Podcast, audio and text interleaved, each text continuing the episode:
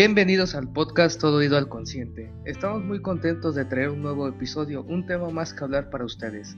En esta ocasión les hablaremos sobre la esquizofrenia, qué tanto conocemos sobre esta enfermedad, tanto individualmente y cómo lo tomamos como sociedad. Acompáñanos para saber más sobre este gran tema que espero pueda interesarte y como siempre, para platicar en este podcast me acompaña Itzel Cruz. ¿Cómo estás? Hola Eduardo, eh, muy bien.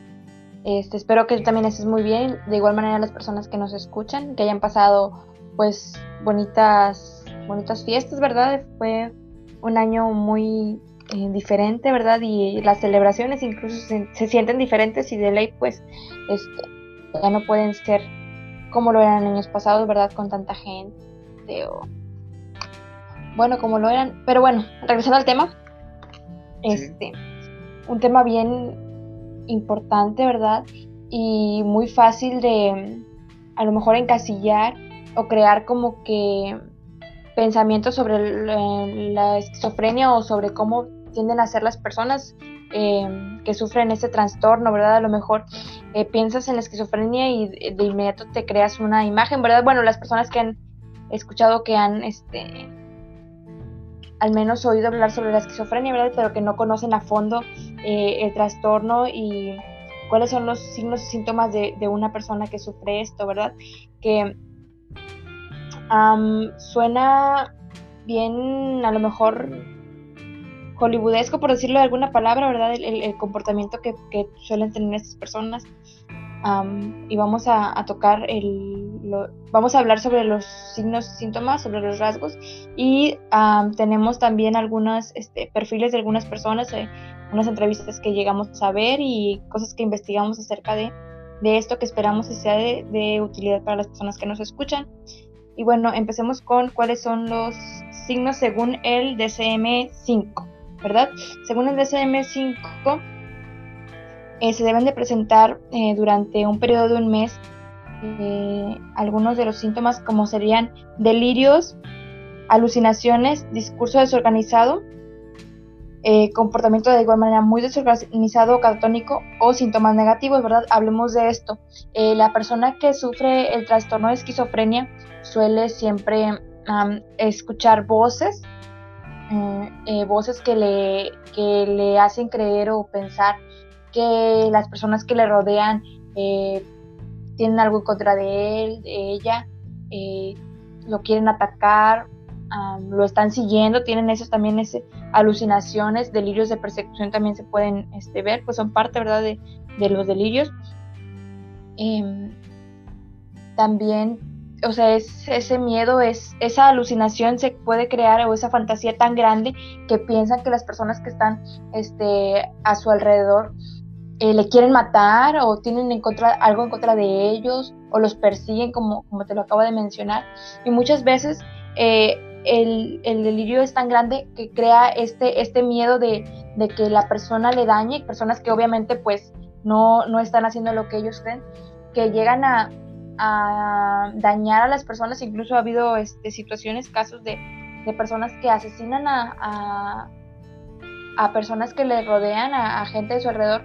¿Por qué? Porque la, alucinación le hace creer que esa persona lo va a hacer. Entonces la respuesta esto eh, es a veces dañar a alguien porque creen que les van a dañar a ellos. ¿Sí, ¿Sí me explico en esta parte? Sí, así es. Bueno, cuando ya se sufren esos delirios, estas alucinaciones, también el nivel de, funcionamiento como persona, que podría ser en los ámbitos de las relaciones interpersonales, el cuidado de sí mismo, el trabajo, pues tienden a bajar, ¿verdad? O sea, tenía un nivel en, de funcionamiento, ¿verdad? Como, como miembro de la sociedad y este comienza a decaer pues notablemente, ¿verdad? Eh, ¿Qué otro? Eh, los síntomas ya juntos, como todos te los menciono, delirios, alucinaciones, el decamiento de, su funcionalidad, tienen que tener, eh, tienen que estar continuos durante un tiempo de seis meses para que pueda pues verse el diagnóstico, ¿verdad? Este, el diagnóstico de la esquizofrenia como tal no puede atribuirse a los efectos fisiológicos de alguna sustancia como podría ser eh, drogas o otros medicamentos, pero claro que estos pues consumidos en exceso pueden ser un agravante, ¿verdad? A, esta enfermedad que ya está latente en la persona. Eso es muy importante, ¿verdad? Porque si ya la persona tiene algo ahí, este, eh, si esta persona habitualmente abusa de sustancias, abusa de, medicamentos o de algo así de dañino, pues, ¿qué es lo que hace que, que pues se le haga más, este, más fuerte, ¿verdad? Esta, esta, esta situación. Y es más que nada, pues, los principales eh, síntomas y signos de, de trastorno esquizofrénico, ¿verdad? Hay muchos trastornos que puede que tengan este, los síntomas parecidos o similares, como sería la psicosis, eh, pero pues como lo mencionamos en, en los en el episodio anterior donde hablamos de sociópatas y psicópatas, tienden a tener algunas diferencias que los hacen eh, que hacen que los puedas diferenciar, ¿verdad? Pero ya hablaremos en, en capítulos posteriores sobre otros trastornos parecidos como sería la psicosis, ¿verdad?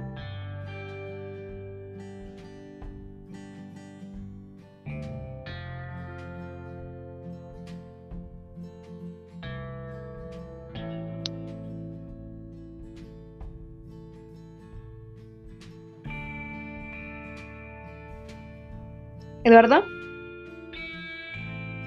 Sí, o sea, aquí nosotros estamos eh, pues como bien lo dices, ¿no? Hay diferentes tipos de, características de, estas personas que padecen esta enfermedad y nosotros no, nosotros no estamos como acostumbrados por el gran impacto de conocer este tipo de enfermedades, ¿no? En nuestro día a día. Es muy difícil encontrar o convivir con una persona que es esquizofrénica porque pues la mayor parte estadísticamente aquí en México pues es un, un 1% lo que padecen este tipo de enfermedades y tampoco no tienen el apoyo suficiente este, estas personas con esta enfermedad que nosotros pensamos que ya es como para siempre o como que ya son estas personas que que son un poquito muy atrabancadas o que fuerzamente son personas violentas, pero lo que aquí nosotros damos a conocer que tienen este tipo de características. Hay diferentes tipos de esquizofrenia, como tú lo mencionaste, que en esta parte abunde mucho la psicosis, que en, e, que en este, digamos, en esta área que ya es muy severa, pues ya aquí presenta un poquito más de anomalías de agresividad, que son muy hostiles, que tienen como en esta parte disfuncional de su lenguaje, de comportamiento, se presentan diferentes características muy inusuales en, el, en, el, en la persona. Y aquí nosotros comúnmente lo hemos visto mucho en las personas que están deambulando por la calle, ¿no? Entonces también en este tipo de situaciones lo hemos visto aquí en México en esa parte o en ese tipo de personas. Pero también hay diferentes casos y diferentes maneras de cómo conocer esta enfermedad que muchos piensan que ya no se cura. Obviamente no se va a tener como esa cura totalmente hasta el día de hoy, pero sí hay diferentes como tratamientos y un seguimiento por mucho por mucho por muchos años si es que no si es que se encuentra de una manera temprana porque aquí la esquizofrenia se desarrolla en la parte adolescente, ya en un joven adulto, ya es donde permanece más este tipo de alucinaciones, este tipo de conductas. Ya, ya sería muy, muy eficaz ver qué tipo de esquizofrenia es, ¿no? Porque no tenemos nosotros no, o no hemos conocido nosotros en la parte de, esta, de profesionales de salud, no, no hemos tenido ese acercamiento, cuál es la, cuál es la causa o de dónde nace este tipo de enfermedad. Lo hemos visto mucho en, en los otros episodios con, con, los criminales, que ahí se desata ya como una área social, ¿no? Donde ya se desborda este tipo de accidente o este tipo de impacto en la persona, pero en sí no, no hay como una causa que nosotros diríamos pasa o ocurre por, de esta forma. En sí hay muchos estudios que, que tienen esta parte donde ellos se enfocan que es un, como una descomposición química en el cerebro, ya, ya sea en, los neurotransmisores que son los más, los más recurrentes que, que, vemos nosotros en el cerebro, que es la dopamina y la otra de la tristeza, no me acuerdo muy bien cómo se llama. Pero en estos dos tienen un impacto muy importante en el desarrollo de estas conductas y es ahí donde pues, nosotros tenemos que ser conscientes de, que pues no tienen ninguna ningún pues sí no, no, hay una causa segura para poder tratar a estas personas pero sí hay un seguimiento de años donde puedan pues sí tener un poquito más de como de estabilidad en su vida y también pueden llegar a ser funcionales, a tener trabajo, a tener esta parte de, comodidad con ellos mismos, de vivir con esquizofrenia.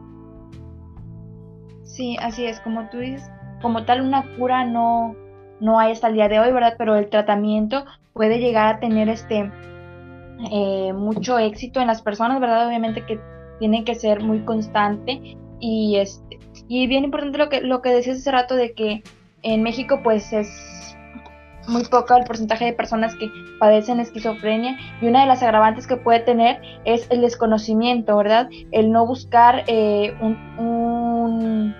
una respuesta al por qué a lo mejor puede presentar esas conductas que podrían ser extrañas para las personas que le rodean, ¿verdad? Y en lugar de eso, pues lastimosamente en México tendría a, a las etiquetas o los padres a lo mejor en, eh, ya sabemos que pues el procurar la salud mental todavía no es algo que, todos los mexicanos pues estén este, conscientes de que es muy importante, ¿verdad? Tendría a las etiquetas o a lo mejor en, en el hogar a el pues separarlo, ¿verdad?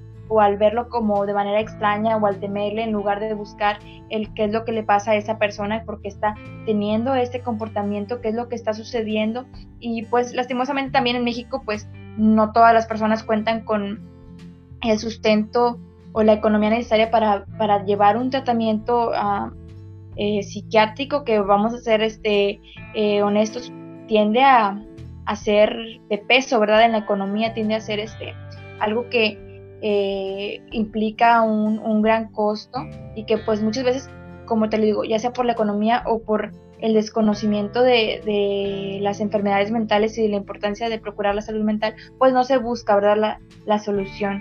Y ese sería, pues, en, en, México al día de hoy, un agravante a la persona que, que padece de esquizofrenia, ¿verdad? Y en lugar de eso, pues, eh, la respuesta de las personas, la respuesta de su entorno, podría ser que esto se crea aún más agudo, ¿verdad? Y que sea más, la, más presente todos estos síntomas y signos y síntomas y que pues inclusive puede llegar a tener un, un final pues bastante, bastante triste o, o desastroso, ¿verdad?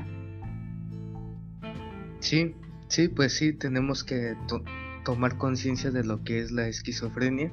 Hay muchos tipos de casos y también eh, hoy en día hay diferentes asociaciones donde apoyan no nada más a la persona que padece esta enfermedad, sino también a, las familias que viven el tener un, un familiar cercano o ya sea amigos o demás que viven este tipo de, de, enfermedad que no es fácil porque aquí los esquizofrénicos pues viven con esas alucinaciones 24/7, ¿no? Y también qué tipo de alucinaciones son, qué tipos de delirios tienen este tipo de personas, porque también se clasifican diferentes maneras de ocurrir estos, estas disfunciones en su mente, ¿no? Hay diferentes como figuras, hay diferentes como como estos apartados de que de miedo, de inseguridad y cada uno lo manifiesta según a lo, a lo como es la persona. En un caso muy importante que, he visto yo que, que, es muy famoso es sobre la chica que es la que más ha tenido eh, esquizofrenia, es McGregor, que es una, es una persona que no sé, no sé si, si, lo, si sabes o si lo has visto, que las alucinaciones que tiene esta chica es sobre un payaso que está muy igual y muy parecido a, al payaso de Stephen King, eso, ¿no? Entonces ahí lo que ella habla y lo que la caracteriza esta alucinación es que le está persiguiendo el payaso, ¿no?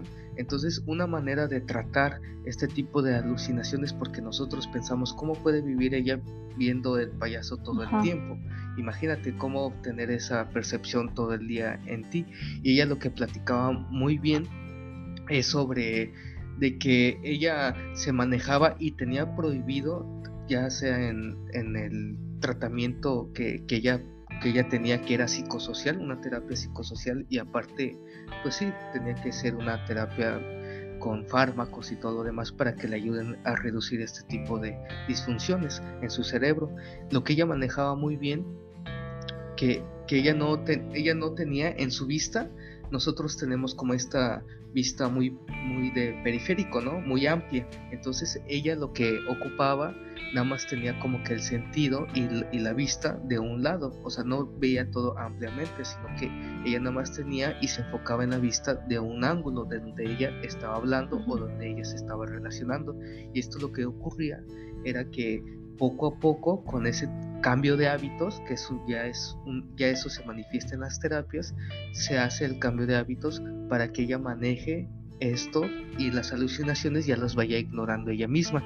Y así ya vaya manejando y también como que ya no se va asustando porque este payaso en lo que ella describía en sus alucinaciones era que la perseguía y que le luego la, mordía. Entonces hay diferentes tipos de esquizofrenia que los síntomas que se presentan son somáticos, a lo que se refiere que ellos también lo pueden sentir, no nada más como no, no nada más percibir, sino también sentirlos.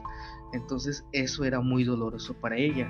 Entonces manejando este tipo de conductas que ella ya fue manifestando y fue cambiando, fue ignorando así todo este tipo de alucinaciones y ella en la conferencia como en este tipo de bromas, decía así de que, no, pues ahorita yo estoy hablando, pero ustedes no saben si está aquí el payaso o no, porque ella no puede decir o no puede decir ampliamente de que esté ahí la, la alucinación que está viendo, porque ahí ya lo tomaría como un, un, enfoque de atención, algo que ya en la terapia se va reduciendo. Y aquí es muy importante este tipo de terapias que vayan conformada con, con una terapia también farmacológica, que es muy importante porque ahí ya va mejorando la persona y sí puede estar a ser estable. Y en este caso lo tenemos muy de ejemplo y lo tenemos muy bien de que sí pueden vivir muy bien las personas en cuestión de este tipo de padecimientos y ella lo que siempre concluía en sus conferencias era un mensaje muy o sea, muy apropiado y sí que me gustó mucho porque manda un mensaje de que pues no tengan miedo de decir que soy esquizofrénico muchas personas sí nos asustamos, no conocemos lo que es, pero ella siempre terminaba con ese mensaje de que no, pues yo vivo con esquizofrenia, he, estudiado en la universidad, sí me costó, pero he tenido la facultad de, de, ser algo funcional en la sociedad y vivir en paz, ¿no? Entonces hay muchos casos que se manifiestan de diferente forma y este es uno de ellos que es muy interesante conocerlo para que nosotros veamos cómo, cómo, cómo vive una persona con esquizofrenia y lo difícil que podría ser y también lo importante de entender este tipo de conductas porque si llega una persona que no conocemos es muy agresivo y pues después nos enteramos que es esquizofrénico pues también nosotros como una parte humana entender este tipo de padecimientos, que no es fácil vivir con estas alucinaciones, con estos cambios de hábito y también hay otras personas que lo manifiestan totalmente diferente, se quedan callados, tienen este este trastorno de conducta muy catatónico que se quedan sin movimiento o son muy repetitivos en sus conductas. Hay infinidad de cosas que pues sí se debe de conocer y tener esa conciencia de cómo vive un esquizofrénico y este es un ejemplo muy bueno que les recomendamos que vean y que lo busquen. Claro, es, es muy interesante. Yo eh, vi algunos videos relacionados a, esta chica que mencionas y sí, lo, lo desglosa de una manera pues bastante, pues ella ya como acostumbrada, pero es muy fuerte lo que ella habla, ¿no? De cómo, cómo aprende a vivir con, con estas alucinaciones, ¿verdad? Con este pues con este ente que ella siente que está ahí, ¿verdad? Lo, pesado que debe de ser para ella el, aprender, ¿verdad? A, vivir de esta manera. Y saliéndome un poco del tema y al mismo tiempo ah, siguiendo la misma línea, ¿verdad? Este, como ella menciona eh, la alucinación del payaso, eh, bastante similar al de Stephen me viene al, a la mente, al recuerdo, ¿verdad? La película de Donnie Darko.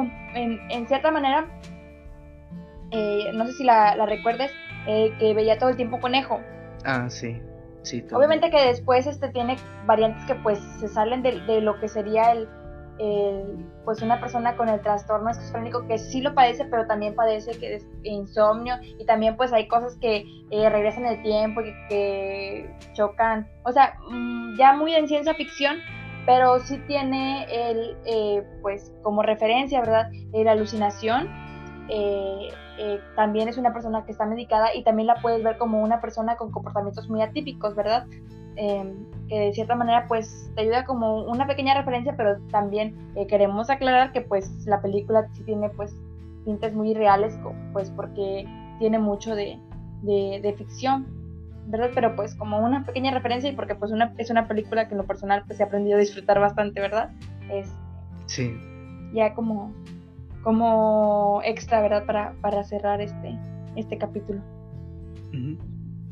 Sí, pues así concluimos y espero que les haya gustado y que también hayan aprendido un poco sobre este tipo de trastorno que pues no es muy conocido, no se habla muchísimo, pero sí tiene un fondo muy importante el cual se debe tocar y tener estos varios puntos en cuenta para pues en cualquier situación que uno se presente o para tener un poquito de conciencia de lo que es este tipo de trastorno, pues nosotros les hayamos ayudado un poco en tomar estos, estos diferentes puntos de opiniones y un poquito de información en compartirlos con ustedes. Y pues bueno, aquí, hasta aquí dejamos el capítulo. Espero que nos puedan seguir en la siguiente emisión. Y síguenos en Anchor, en Spotify. Y pues hasta luego, ahí nos, ahí nos vemos. Hasta luego, nos vemos.